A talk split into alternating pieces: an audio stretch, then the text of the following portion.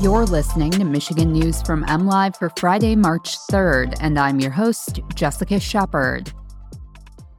A bill to protect LGBTQ people from discrimination passes the Michigan Senate. The Michigan Supreme Court appears to be the last chance for Flint water prosecutors, and Sleeping Bear Dunes goes cashless for entry fees at popular spots. The state Senate on Wednesday passed legislation to ban discrimination against LGBTQ people in Michigan. Activists and legislative Democrats have pushed to expand the Elliott Larsen Civil Rights Act to include sexual orientation and gender identity for years.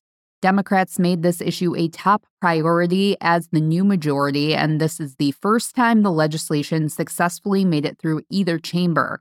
Michigan's first openly gay senator, Jeremy Moss, has spearheaded the legislative work. LGBTQ people have been prevented from obtaining jobs, denied housing, and more because of how they identify, Moss said, which is why passing the legislation is crucial.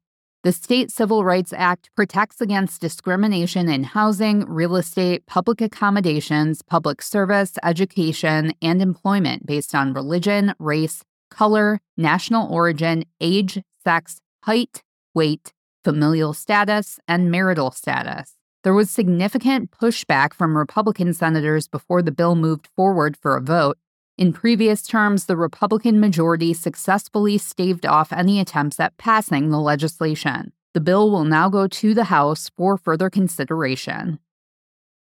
The path to victory for Flint water prosecutors continues to narrow this week after the Michigan Court of Appeals affirmed the dismissal of criminal charges against Richard Baird, a top aide to former Governor Rick Snyder. In a one page order, the appeals court affirmed the decision of Genesee Circuit Court Judge Elizabeth A. Kelly, who dismissed felony water crisis charges against Baird and six other former government officials in October but denied a motion to dismiss an appeal filed by water prosecutors in the office of Michigan Attorney General Dana Nessel. The ruling appears to leave prosecutors with a single chance to revive criminal charges tied to the Flint water crisis at the Michigan Supreme Court. Water prosecutors issued a statement in response to the ruling saying they are not discouraged by it.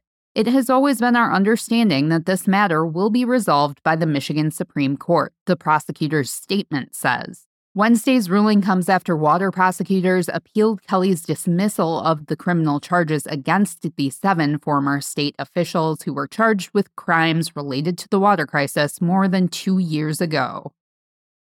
Sleeping Bear Dunes National Lakeshore is now accepting only cashless payments at some of its more popular entrance fee locations. In a Facebook post, park officials announced that entrance fee payments at the park's staffed locations will now only be accepted via card and digital payment. That includes summertime hotspots like the Philip A. Hart Visitors Center in Empire and Pierce Stocking Scenic Drive.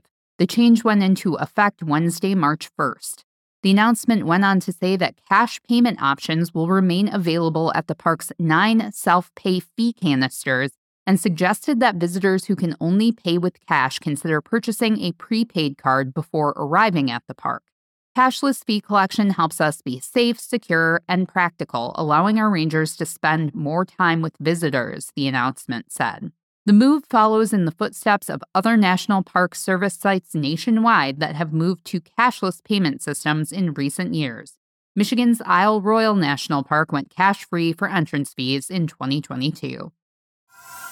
You can always find the latest Michigan news, including updates on today's weather, by visiting mlive.com. And make sure to check us out on Facebook, Instagram, TikTok, and Twitter.